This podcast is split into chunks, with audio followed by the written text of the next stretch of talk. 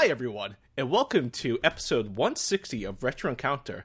I'm your host for today's spooky indie game we're going to talk about, Marcos Gaspar. And today I have with me the impressive, the venerable Robert Fenner. I'm uh, swollen with water weight and excitement to record today. Thank you for having me. Yes. And we also have the super cool, the super hip, and you better have checked his Breath of the Wild soundtrack review, Greg Delmage. Um, something about mermaids. Oh, absolutely. And I'm sure. Be Uh, a part of your world. There we go. yes, I was thinking about that. Just singing, uh, just changing the words to "Under the Sea" was "Under the Swamp," uh, because that's kind of what happens with a lot of people on there. But hey, Down when you're deader. Under the swamp. Uh, but yes, uh, today is uh, really exciting because uh, we don't really talk too much about uh, like really indie, indie, uh, like creepy, creepy games like uh, this game Mermaid Swamp or uh, other ones that let's throw some out there. Um, let- You had a bunch on this list. huh? You had a bunch on this list. Oh yeah, kind of uh, like Ib, Mad Father. Another one from Uri is like the Strange Man series, or that uh, Blight indie creepy game that uh, I hope that you check out, Rob, because I think you're gonna love it. I have it downloaded. It's installed. I just haven't had a chance to play it yet. I would love to play Blight Dream. Oh, you're, you're gonna love it. It it short, sweet, and I, I, should I call it sweet? I mean, it's well, it's a hard game. but yeah, enough of that about that. I I, I wanted to actually uh not before even jumping into Mermaid Swamp. I kind of want to know uh like both both your experiences with like uh horror games uh or just indie horror games I should say. Uh, because I know uh Rob, you're very experienced with uh like indie horror games. uh, I am. Um, horror games are probably one of my favorite genres. Um, and since like the the horror game is kind of few and far between nowadays. Um, it's you know after its 90s renaissance um, and the many imitators to Resident Evil and Silent Hill, um, we don't get a whole lot of them. Maybe like one or two a year, but we do get many more in the indie sphere. Um, and I found that um, the Japanese like super no budget bedroom indie sphere is pretty ripe for uh, small, humble horror games, and some of them are pretty interesting. Um, I think uh, Uri, in particular, who made this game. Um, uh, full disclosure: I worked with her and the translator of this game, VG Person, in the past. Uh, one of the better ones, and I'm not saying that because I'm biased, but um, she, as we see in this game, she draws from a number of unique. Uh, bits of source material and mythology to craft something spooky. So, so I'm excited that we picked this one to talk about today. That's neat. Yes, same. How about you, Greg? For myself, my indie uh, verse in the horror game realm uh, hasn't really been a big thing. Uh, I've always, I've always enjoyed horror films and games at a distance. I suppose is the best way to put it. Um, uh, this was kind of a way for me to challenge myself in a sense. And when you were saying way back when you had the idea for this, and you were like, "Oh, let's do some horror indies," I was like, "Well, I've played Costume Quest." That's spooky. That's Halloweeny, right? um, and that's indie. is seasonal. Yeah, and uh, it was kind of well pseudo indie. I mean, it's Double Fine, but uh, you know, whatever, wherever they stand. But anyway, that was about where I got. So I was like, oh, this could challenge me. I mean, I've played Fear uh, two, I think it was. And that was pretty terrifying. I didn't get like I didn't play a bunch of it, but I just got through like a bit of the beginning of it, and I really liked the intensity of it, and like Prey and Is that the Bioshock Monolith game? stuff. Hmm. Uh, Fear is that the Monolith game, the shooter? Yeah, That sounds right. Yeah. Okay. yeah, yeah. a shooter game. It was oh, yeah, ages ago, uh, and like Resident Evils and such. But yeah, I've never done anything like this, and which was a a nice surprise, kind of coming into. Well, not only this engine, which I didn't even know existed until now, and it's very RPG Maker esque in its Mm. way, but uh, with all the similar trappings, I'm assuming, and how it works and is made up. But um, just how how much it drew me in, I found really surprising. So I'm very much new blood to this uh, whole genre and idea of where all the I didn't even know like there's a whole subset of all these games out there, right? So Oh yeah, they are so popular on Tumblr. that is not shocking. Uh, so yeah, it's, it was really nice coming into this, and yeah, That's cool. Yeah, absolutely. And like when you had mentioned costume quests, I the first thing I thought was like, oh, this is gonna be good.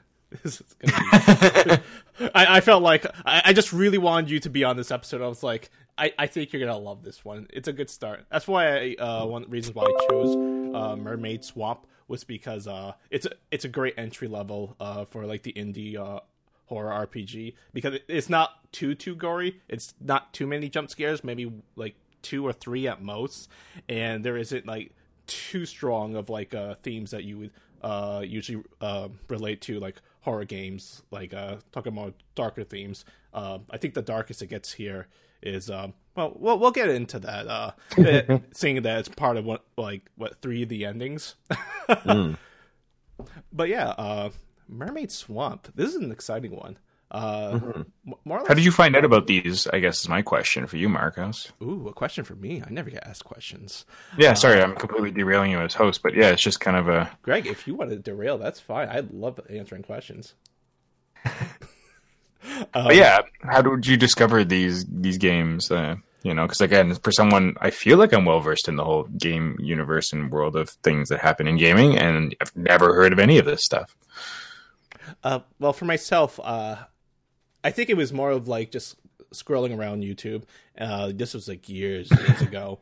I like finding about like creepy games. I think one of the first uh, horror games, like not, it wasn't even Corpse Party. I heard of Corpse, uh, the original like Corpse Party, uh, like after I had learned about a game called uh, Ib, and from there I would just like learn more and more about these games and find finally come to a place where I found a YouTube uh, person that like just played like these indie horror games like all the time.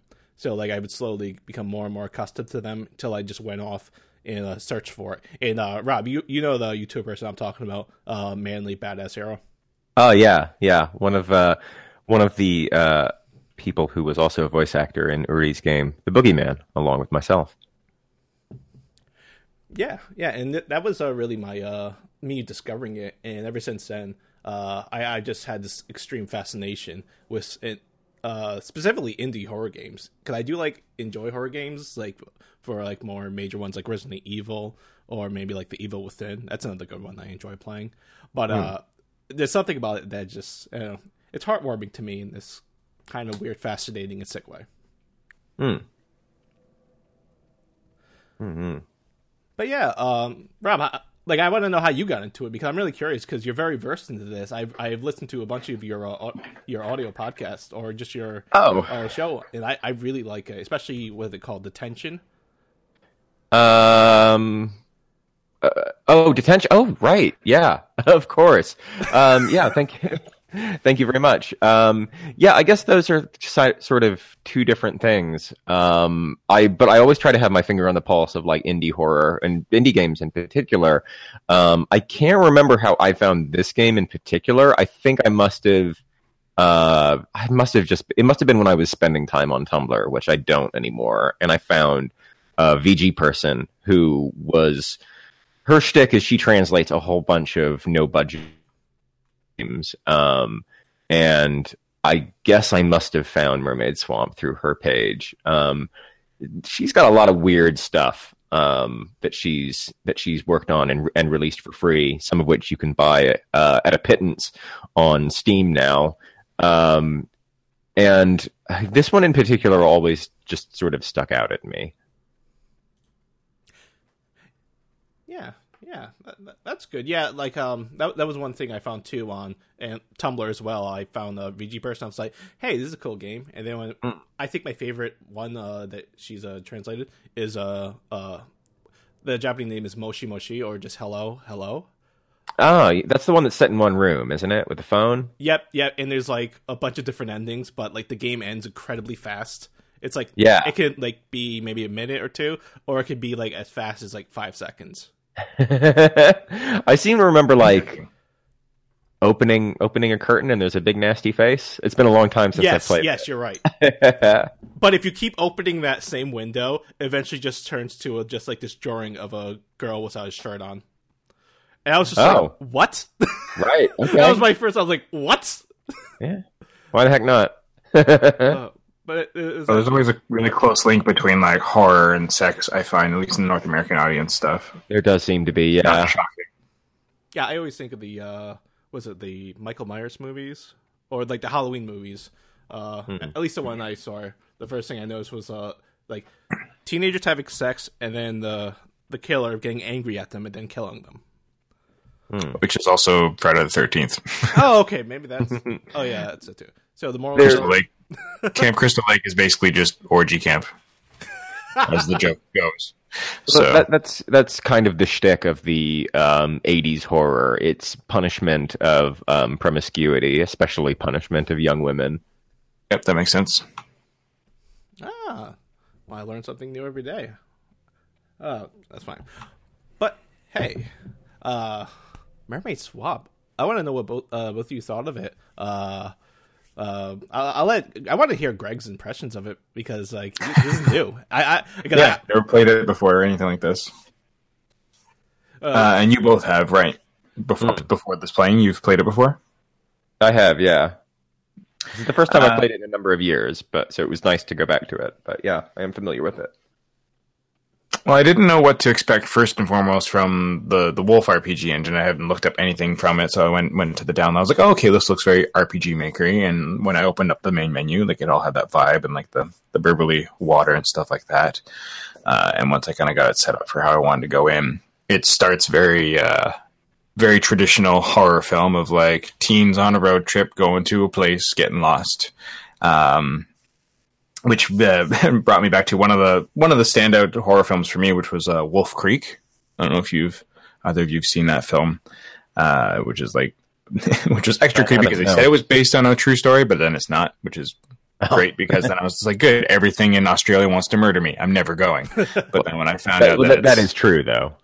that is true, but not there's not as many serial killers as I thought there could be. Anyway, so it gave me that kind of vibe of like, okay, cool. This is uh, like uh, Marcos was saying, it's very good for an entry point because it's like it's familiar as far as the whole horror mechanic goes. Um, so that kind of drew me in into the storytelling and such. Uh, and I was like, okay, I see where this is going. They're going to go in the house and bad stuff's probably going to happen, uh, which it does. But it's got some really nice jarring imagery and yeah, like a few little jumpy scare moments, which kind of raise tension. Like, oh, okay, I wasn't expecting that, but like not anything too horrible or terrible. It's mostly just the the game does a really good job of messing with your psychology in a sense Hmm. which was surprising to me because uh, as i said like i've played stuff like bioshock and fear and all that sort of stuff where you're in an immersive 3d environment you're hearing things on all sides whereas what surprised me is how immersed how uh, how drawn in i was to this 32-bit engine world and still felt the tension when like the best way to put it is when we finally go to like the older mansion and you're by yourself i'm like oh my gosh oh my gosh oh my gosh. Like just like feeling like i just felt like that that clench in my t- my chest. Um but then immediately later on when saitaro saito? Saitaro. Uh Saitaro, yeah. is that his name? Yeah he joins you in there sort of like at least he's like in the the study.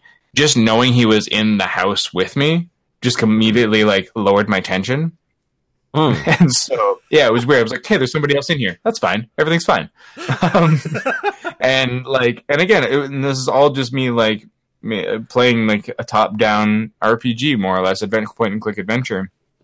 And it was just i was impressed by how much yeah, yeah the, the tension of the story drew me in I gotta say that's one of my favorite tricks that horror games pull. Like whenever it comes up, um, it always makes me really happy. Like when you're in a spooky location and then you have to go to like the older, spookier location.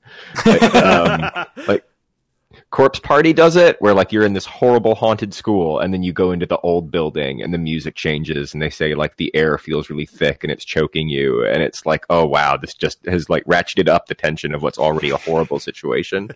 Um, so uh, the the old house does that really really nicely in this game. It does, uh, and then there's like yeah, with like the swamp water kind of seeping down the stairs and boarded up doors and Mm. cracks and things and creepy messages and cupboards and stuff, and you're just like, oh my gosh, because yeah, like the old man leaving and you in like, but don't go out in the mist. I can apparently. he never says he walks or drives; he just leaves. But nobody else can. Uh, Mm.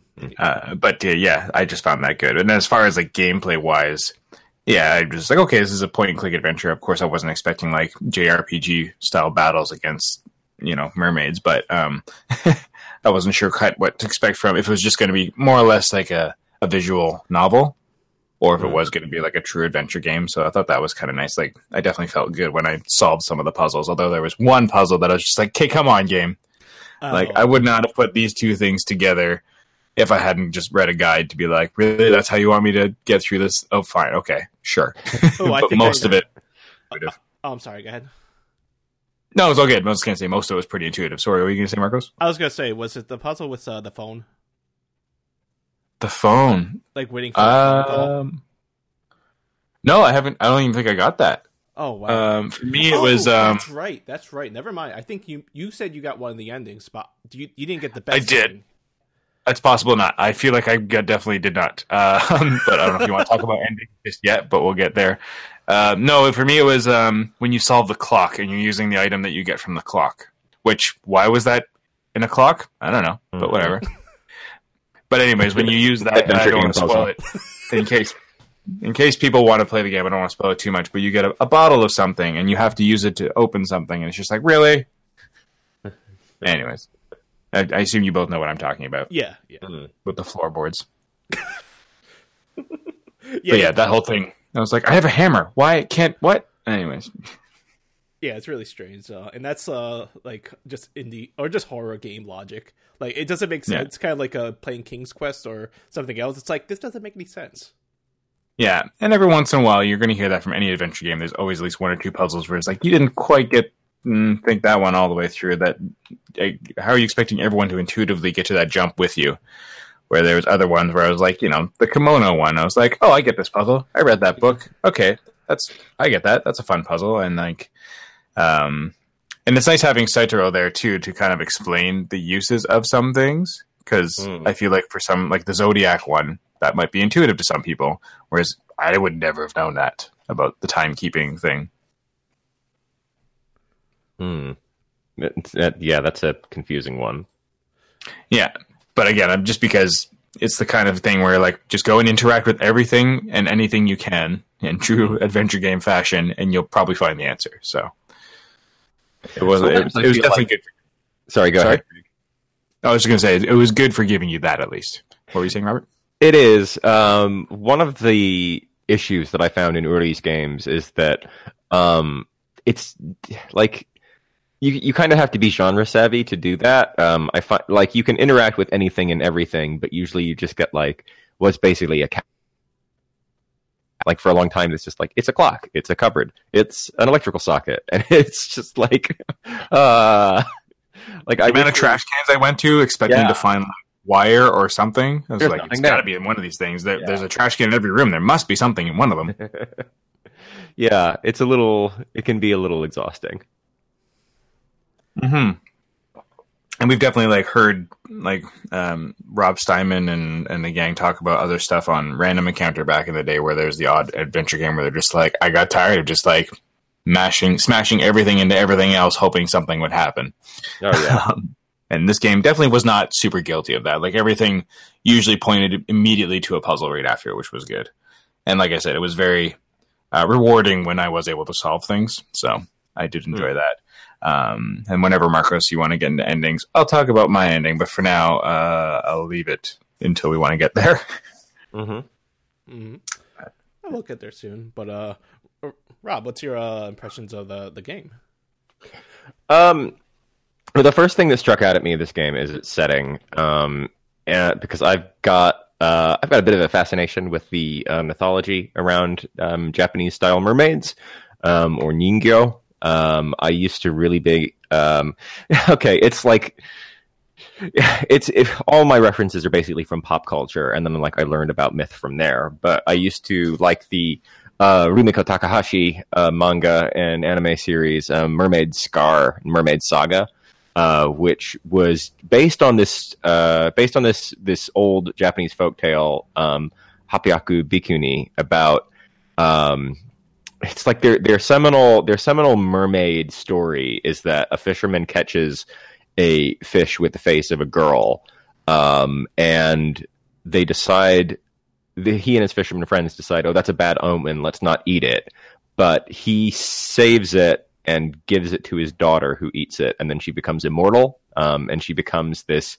Uh, she, she, she wanders throughout Japan for 800 years, um, getting married, falling in love, then you know watching her partners die as she doesn't age, and then she becomes a nun. Uh, and uh, after traveling the world as a nun, she she ends her life after 800 years. Um, and the Mermaid Saga, it's like it's basically like a boy's adventure shonen uh, take on that, where like these two uh, immortal like m- mermaid detectives kind of uh, are off uh, hunting people who have been eating mermaid flesh, uh, who either in in Takahashi's world they either turn into big monsters or they just become immortal. Um, and this this immediately uh, Mermaid uh, Mermaid Swamp immediately reminded me of that series, and I'm thinking it was probably an influence. But um, I talked to Uri a little bit about this in an interview that I did on my blog um, about how like the main crux of this game is the meeting of two contrasting um, uh, uh ideas or settings. Like she's she's crossing what struck out at me is that she crosses the Japanese mermaid myth with um, uh, the the story of Ophelia from Hamlet, um, and this, you'll see that like all the paintings in the house are different paintings of uh, Ophelia's drowning scene. Um, yeah, which was funny because like immediately I knew as soon as I saw one, I was like, "Oh, that's Ophelia," and then that became yeah. very uh, a very big recurring theme. yeah, in a major way. Um, so you've you've got this this um, creepy Western style house with this Japanese style um, mermaid myth um, um, uh, set within it, and I like a creepy house with some quiet moments. It doesn't ne- necessarily have to be a big mansion. Just like I like a weird scene where a bathroom fills up with a, a bath in a fills up with dirty water, um, and um, there is um, there's an absolutely amazing bit early on where um, the one of the characters Yuka you can um, you can accidentally kill her um, by trying to do her a favor. And she, she's she's got a cold and she's in bed. And if you light the fireplace for her you get this um, really really horrible uh, graphic of her like all s- swollen. It looks like something out of Gyo by Junji Ito. This really really monstrous monstrous monstrous girl um, so oh i know yeah oh i know That's how my game went. Yeah. Yeah, it's nasty. I'm I'm a big fan. um but um as a whole, um I like I like how much of this game is devoted to its puzzle solving and its narrative as opposed to uh, some of its contemporaries, which are big into the running away from a pursuer or engaging in stealth. Um, and because these engines aren't really made for that. And although this game does engage in a little bit of that, it's more it's more um, building mood and uh, explaining its story than it is um, ill designed action scenes. Yeah, I I totally get that, and um, that's also something I appreciated too. That like it didn't focus with like being chased after, because uh, mm. uh, that there is a chase scene, but I wouldn't mm-hmm. even call it a chase scene. It's more like you enter a screen, and then three seconds later, oh, there they are, mm-hmm. and you just, you can navigate furniture, and they can just get like stuck in between stuff, and it's like, okay, this is a yeah a little later into the game, but um, yeah, I I really found this game uh fascinating myself. Um, and just, yeah, I want to like, hear your take. Like you said, uh, that was the first thing that I noticed where like I heard a Mermaid Swamp, read a little bit about it, and understood uh, like a little bit of the premise. And then like all the the pictures of Ophelia or the actual like painting pictures are in the game. So these aren't like uh like uh drawn by the creator. This is actually uh real paintings. And Yeah, I it's like the Millais and the Waterhouse. Yeah. yeah, and I I, That's why they're so familiar. I, I always thought that was uh, really nice to have those things together. But like for me, um, like you gotta have two things. Uh, I don't know why, but like if as long as there's something really frightening about it, and with a little, just a tiny bit of comedy in it, uh, I like flock to it. Like the interactions between uh, Rin and Saitaro. I really, really like Rin because she's so grumpy and so nasty. Um, and that's not the kind of heroine that we often see. So I'm I'm like 100% here for that. Yeah, they're usually the ones that die first in these things. Yeah. The like the blonde uh, bitch who just goes off about everything and Yeah. is completely like entitled. They're usually the first to go down, and Rin is Oh, but- like uses it you. as strength. it's it's not even a not even a supporting character. It's you. It's great. Yep. Yeah, um, and like uh, just it, it's just uh, her aggression just gets like like uh, it, it escalates uh, to the point where like uh, depending on what ending you get, and usually this is the breaking point. Uh, like the decision where sh- she has to uh knock another character out of like uh like this will I guess I don't want to say spell, but like they're being controlled, and you would think, oh, uh, they're about to attack me with a weapon. What do I do? Dodge it, or uh, you, or like you know you run out of time in- in case of the option because it's like don't dodge it. Like, well, why would why would I do that? And then you find out don't dodge was the real answer. and uh, Yeah, kind her, of. her reaction was not so much getting killed, but uh, viciously kicking the ca- other character in the chest and then repeatedly kicking them. Yep. Oh, jeez. Having a belated response. Oh, but it's like those interactions and like just the overall mood. And I really like the um the actual uh, artwork that is done by Uri. Uh, Mhm. I just think that's really it. It really did creep me out when you first saw um the scene of the um. I'll just go ahead and say the the mermaid uh thing haunting the house. Uh, Heck yeah. While they're in the basement, or rather, she's in the basement, and you get the uh, still images one by one of like the wooden floor. Then you see the Look right arm, the other arm, and then Nasty her- little feet and the slapping sounds. It was very um, it's very Akira. yeah, it is. Oh yeah, Yeah, like those like kind of like grotesque anime kind of figures. and just that build up, and I was like, that's really well. That that is such a good job on like such a sim- like simple en- engine like this. So like that's that's a good way to build horror, uh, and just those kind of moments, uh, kind of like put just a co- uh, just a quick cold shiver down my spine. I was like, oh, I wonder if I'm gonna die, or if I chose the bad ending. Well, there's a reason like a lot of um, I gave the game a lot of side eye uh, side eye as I was playing because I would be going on and the tension would be building. I'm like, I'm just going to keep moving, but I'm also going to look out the window and what's the weather like today? Because then I won't be that scared if something suddenly happens.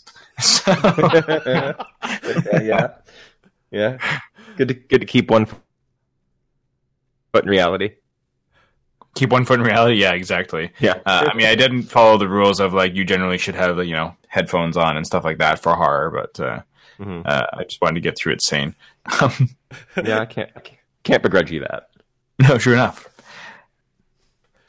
So that's good. It's yeah, it it builds its tension really nicely. And yeah, I, I didn't mention that, but the hand drawn uh, sequences right out the gate. I mean, you get exposed to them, but the, where they're kind of peppered throughout the game to for some big momentous moments uh, were really nice. Like, I mean, the most gruesome scene for me was after you light the fireplace Yeah, happens to Yuka there. Uh, so, but even then, that wasn't like too bad. As Marcos was saying, this one's pretty tame as far as its grotesque nature goes. It's I think that personally, I think that's one of her most grotesque images. I've played a bunch of her other games, and while um, while a number of them veer into like super gory territory, I think yeah, that's that's the image that's really stuck with me of Yuka after the fireplace is lit and she's all swollen. Uh, well, I was talking about the, what happens after it stays lit. Yeah, yeah, that's what I mean. Oh, gotcha. Not as opposed to the, the bloated part, the the aftermath.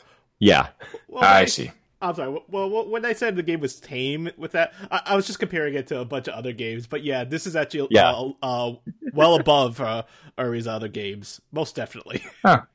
Well, it wasn't that bad, I found. Honestly, the part that freaked me out the most was the old man eyes. Mm. oh, the jump scares. Yeah, and it wasn't like most of the jump scares. Was like, oh, okay. But like that one was just like for some reason extra started. I'm like, ah, creepy old man eyes. and I was just good. oh I was like, oh, yeah, it was weird. I don't know what it was about it. And then maybe it was just the idea that like the old man is watching you or whatever. But it was just so bizarre and just caught me off guard. I think. Well, yeah. Um, uh, one thing that well, what plays during that like little jump scare is a little high pitched sound, and that that that gets me because there's no music playing in this game. It's Mm. very quiet. So when you hear a, a really high pitched uh sound with like a flashing image, it's like that's gonna scare me. Yeah, it's like a like a little static blip almost kind of thing. Just kind of stirs you. I think it's a daring move, and I don't know if it's because um, Uri just couldn't uh, find a musician or any free source uh, music that um, she wanted to use with this game. But I think um, I think a lot of games would benefit from using silence to punctuate its um, awful. Um, awful, awful things. Um, I recently, I recently finished Deathmark. I think the review for that is probably going up the same day as this podcast and um, I felt like that game was at its strongest when it had no music at all. Um, and sometimes when like it had a like a spooky song to accommodate to to accompany something spooky happening, I was like, mm, you know, this this would be better if this song wasn't here. And I think um, Mermaid Swamp is a very very strong case for for um, sparing use of um, of of background um, sound. Yeah, um, th- th- that's one thing that like I I mentioned like uh uh. Uh, I wrote an essay back in college for one of my music history classes, and it was just about like uh like horror music uh and or just like horror games in general and their music that's used. And one of my uh parts or like a big chunk of my essay uh just focused in on the lack of music because it just has such an impact, especially when you only use sound effects, say like the grotesque sound effects of maybe flesh hitting a floorboard or just a heartbeat uh, thumping in the back. Like these are natural things that like we can like like a heartbeat thumping that we can hear ourselves in this quiet uh, room. Uh, but when we hear see it in the game and just associate it with that kind of like horror element, it it just becomes scary. There's actually been um, some uh, sound designers um, are talking about uh, well, talking about um, some some sound designers. Um, they spent some time in an anechoic chamber where there is no sound, and they described how disquieting it is that you hear like the high pitched sound of your nervous system and then just your pulse. Um, so there is like no silence anywhere ever, even in like a soundless room.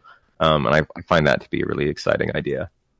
Yeah, that is intriguing because yeah, I I don't know if anyone else has um, ringing in their ears constantly, but Yeah.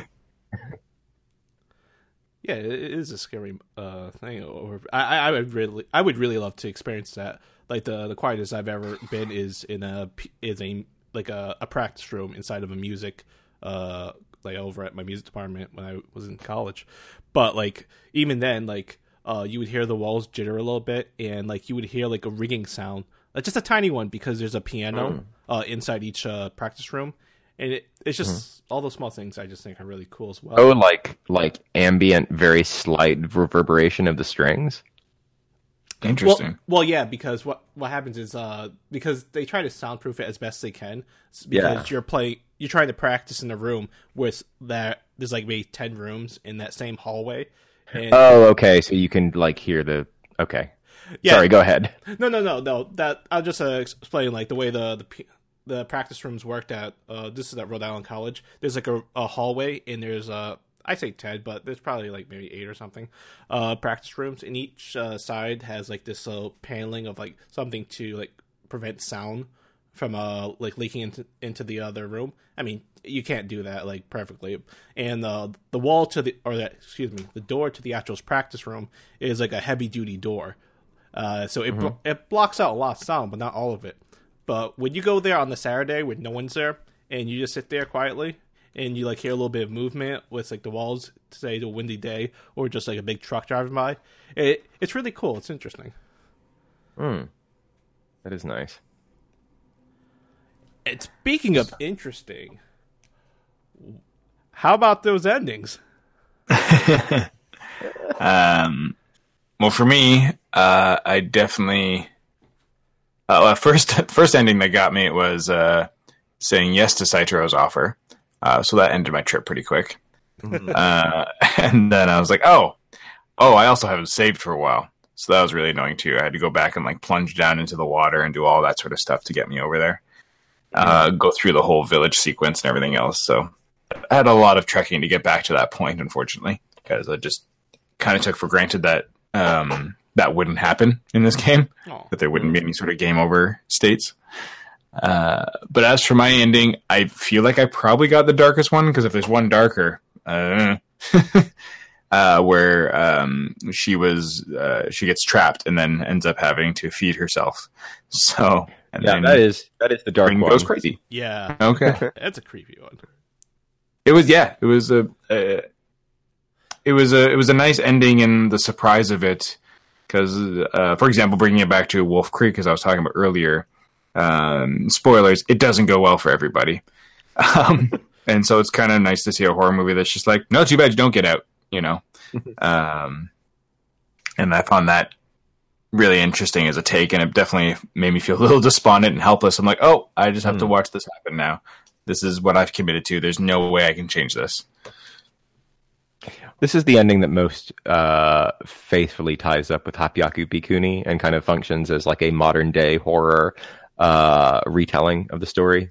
She she eats that mermaid, doesn't she? In that ending, She does, yes. Yeah. yeah. So um, she she loses her mind and is convinced that that she's you know now invincible or immortal. um, Yeah, because he actually specifically references the whole nun thing. yeah, Uh, and then, yeah, and then he's just like, hey, whatever, you're going to go crazy anyway, so I can just leave you in the woods. yeah. But yeah, you're gonna go crazy after eating that. Oh my goodness. Yeah, because she was in there for days and is going hungry and just decides. And being trapped, I guess, in this room with all these grotesque figures, Yeah. just loses it completely. And what about you folks? Um, for myself, uh, uh, because that that ending gets me every time. That, that creeps me out. It's, it, it always strikes a nerve. Um, just her running into the forest because that, that's what happens, right? She runs into the forest like screaming. Yeah. Laughing maniacally. laugh. That's it, Ma- maniacally. Um, for myself, uh, I was cheated out of one of the bad endings because I didn't realize uh, about the uh, the matches or the uh, light fireplace until like Saitaro warns uh Rin about uh the, like don't light that. And I was like, oh, I want to go light that. Won't let you do it. Oh no. I was like, come on, Gabe, come on, L- let me do it. Let me light it. Uh, but I was like, I guess my character has some sense to her. Mhm. Um, but for the ending I got, it was it was the uh, the best ending you can get. Um, because I was locked on that option, and uh, yeah, I did die uh the first time to uh Saitaro. I was like, oh yeah, he just wants to be, you know, it's it, heartwarming, and then he just kills you. And I was like, okay, that, that's great.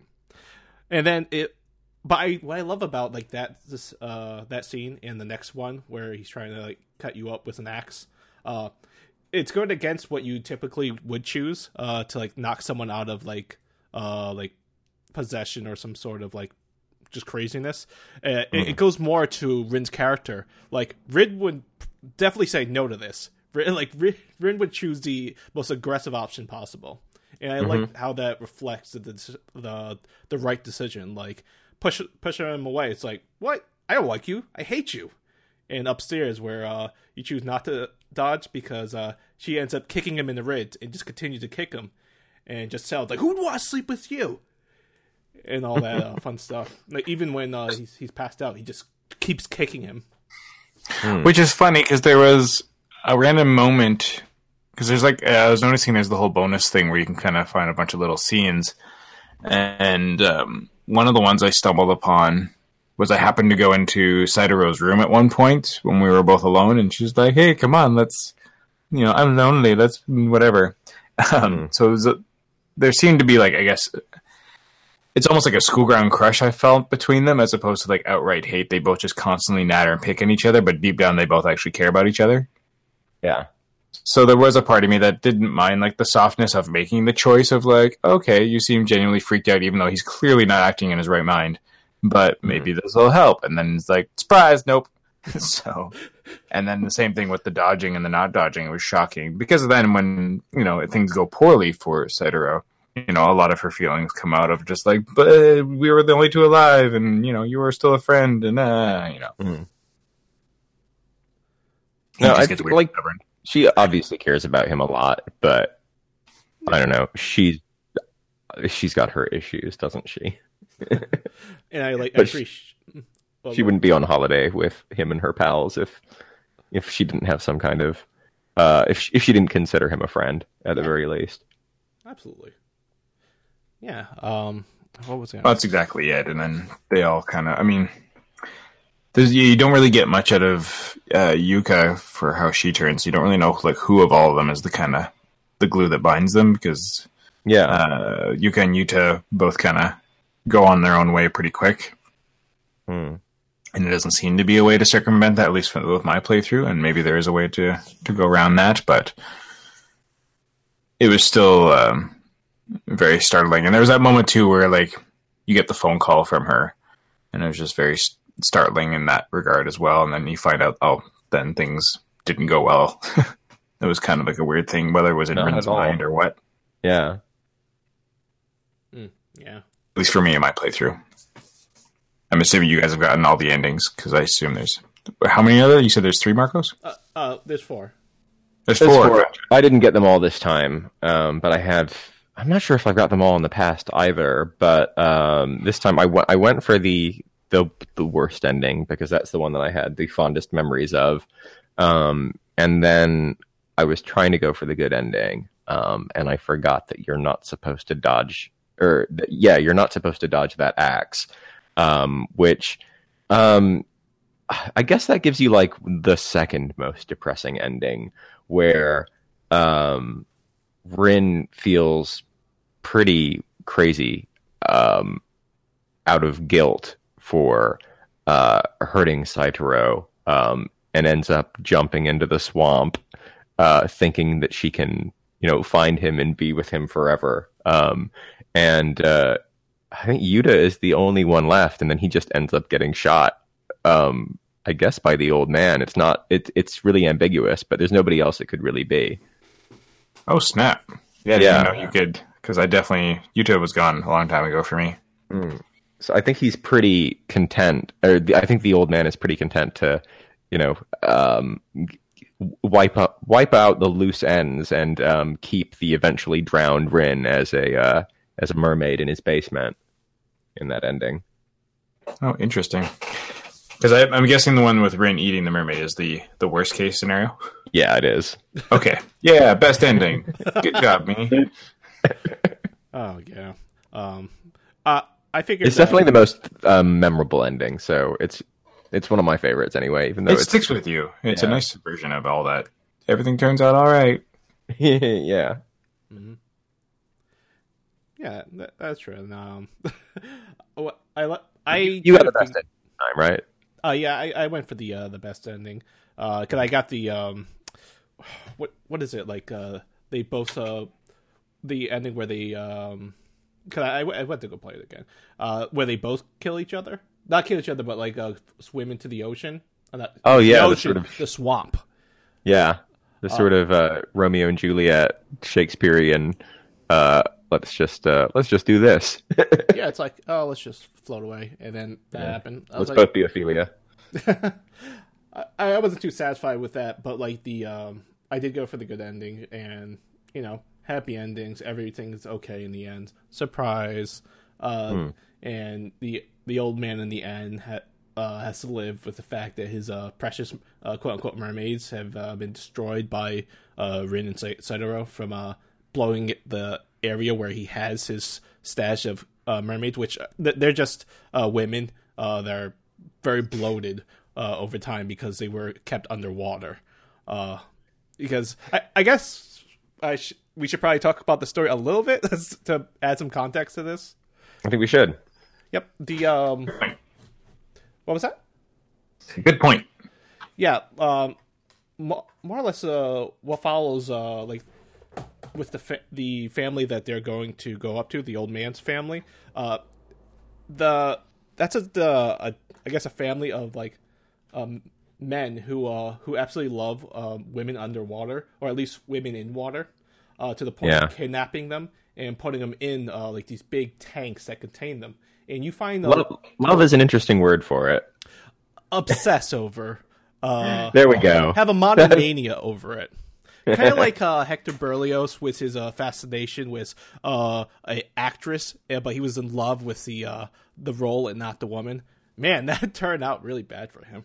Uh, but yeah, they have this crazed uh, like passion for these women underwater to the point of kidnapping them and putting them in these tanks. And you find little hints of like the story as you go by, especially like the way that the the the men find a way to preserve the the women inside the water, like finding the notes about the uh, the I guess uh, the flowers or the whichever like the uh, things about like was it germicide or something like that. There, there's like notes of these uh like Oh yeah, the preservatives. yes Yeah. preservatives uh, used to do this until you finally uh, reach the the ending where uh, uh, Greg was talking about eating uh, the mermaid. The, the, it's inside of a room uh, in underground of I think five tanks, and they're all filled with uh, women. And Yeah. It's like the beginning of um, Phantasy Star 4 in the bio lab, but with ladies. yeah, yeah, yeah. Uh, and this kind of like what what foresh- foreshadows that uh, room is a boiler room that's like outside the old mansion. It's like, why is this here? It doesn't make any sense. And you find out that that boiler room is uh, goes to that underground area where the uh, the women are kept, and it's to the point where. Uh, well, let me uh, back up a little bit. Sorry, storytelling's not my best forte. Uh, but what happened was in the the past with the um with the men is each generation like of male would uh could just continue this. And you even get like a glimpse of what happened with uh the the old man's uh I believe it was his wife and kids who accidentally uh drowned. But at this point I, I would say murdered. Because uh you see between the the two kids, uh, the girl and the boy twins. At least at first, I thought they were uh, girls. Because one of the names was Chie, and another one had Hmm. a uh, feminine. But Mhm. then I realized like eh, it's probably a girl because one has a, a disgust of the mermaid or the the woman in water, while the uh, the other one, the the boy, has this like fascination over it. So you can see that it's going to just continue on to the next generation. So the mother tries to take away uh, the children, and they just end up uh, dying. And Yeah, every, And, uh, everybody gets in on the action. everyone gets their uh, participation uh, trophy. You participate in the curse. You participate in the curse. Everybody participates in the curse. Um, yeah, the kids thing was kind of a little eerie, and just how, um, it's yeah, how that all kind of went south. Yeah, and I, I thought it was uh, uh, I wouldn't say scary, but a little sad, just the way that like it just progressed, and eventually like uh, get, finally getting to the ending where you destroy the fish tanks, uh, the old, or just uh, the big tanks. The old the old man uh, comes back towards the end, uh, hands him a, a map, and like they ask him, "Was like, what are you gonna do now?" And his response is like, "Just grieve." Oof. Because I mean, you just it's- no other way. It's it's an especially grim story because a lot of the most of the damage is already done here. So like even a, a, a good ending for your characters is still like wow there was a, just a lot of um, quite uh, torturous actions that um, went through long before this game even started. A lot of emotional trauma. Yeah. Yeah, and um, I was really confused. I like because uh, I thought that uh, the old man had done something to uh, Yuka to make her blowed up, like uh, like the girls inside the tanks. I was like, oh, he's probably getting her ready to put her in a Yeah. tank. I thought that must have been the case the first time too. Yeah, and then you realize she just gets better at the end, and then everything a- acts as a happy ending. or at least that she can.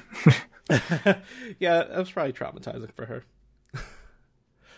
but yeah, that like uh, that that was my experiences was uh, Mermaid Swamp and like just the best ending. I I really enjoyed it. It was short, and uh, I personally would like to see uh, uh like another one like this, uh, following like other um I guess like myths uh combined together or like different cultures uh, like that.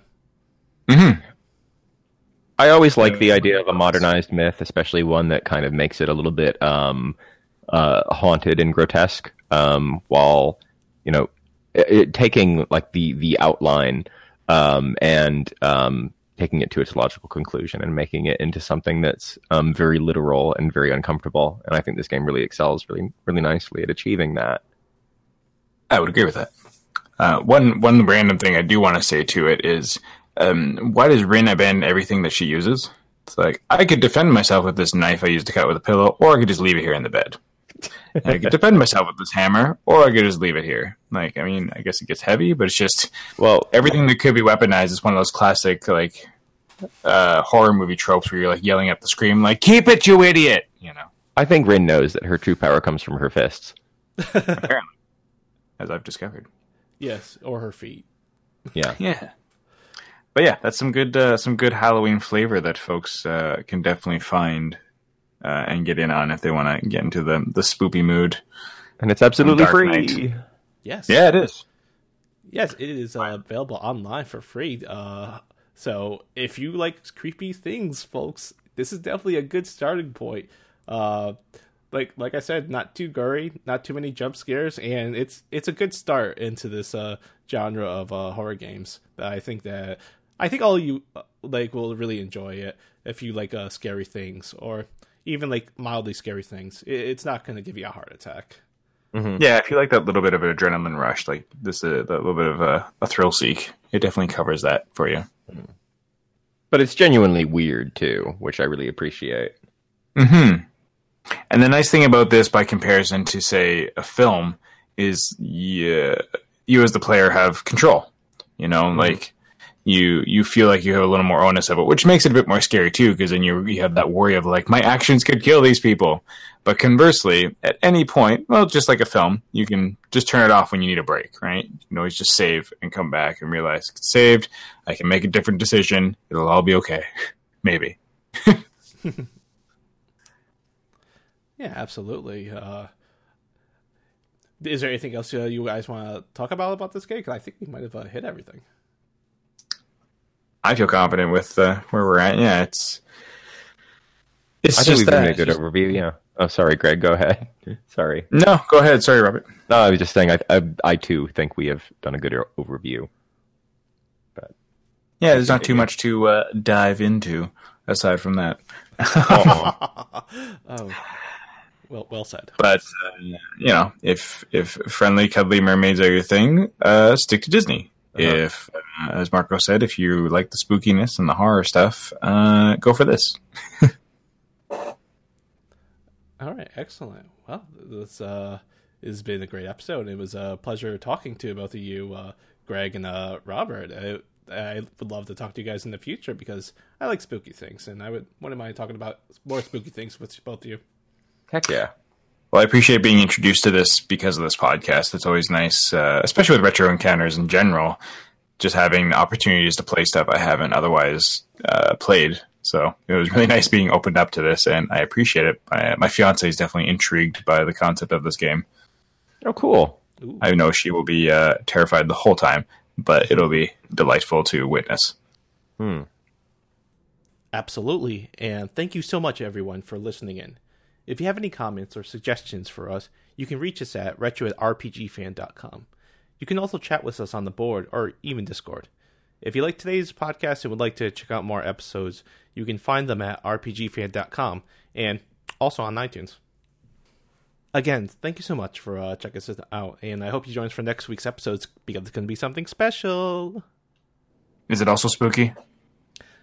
Sadly, it's not spooky, but if you're frightened of handheld games, then it might be spooky. I just, I just always fear that I'm just gonna drop them. I'm in constant fear I'm gonna drop my handheld game. I just, I can't do it, guys. can't do it. I want to meet that person that has that specific fear. uh, I see everyone. cater an entire game to them. At any rate, thank you for listening. Mhm.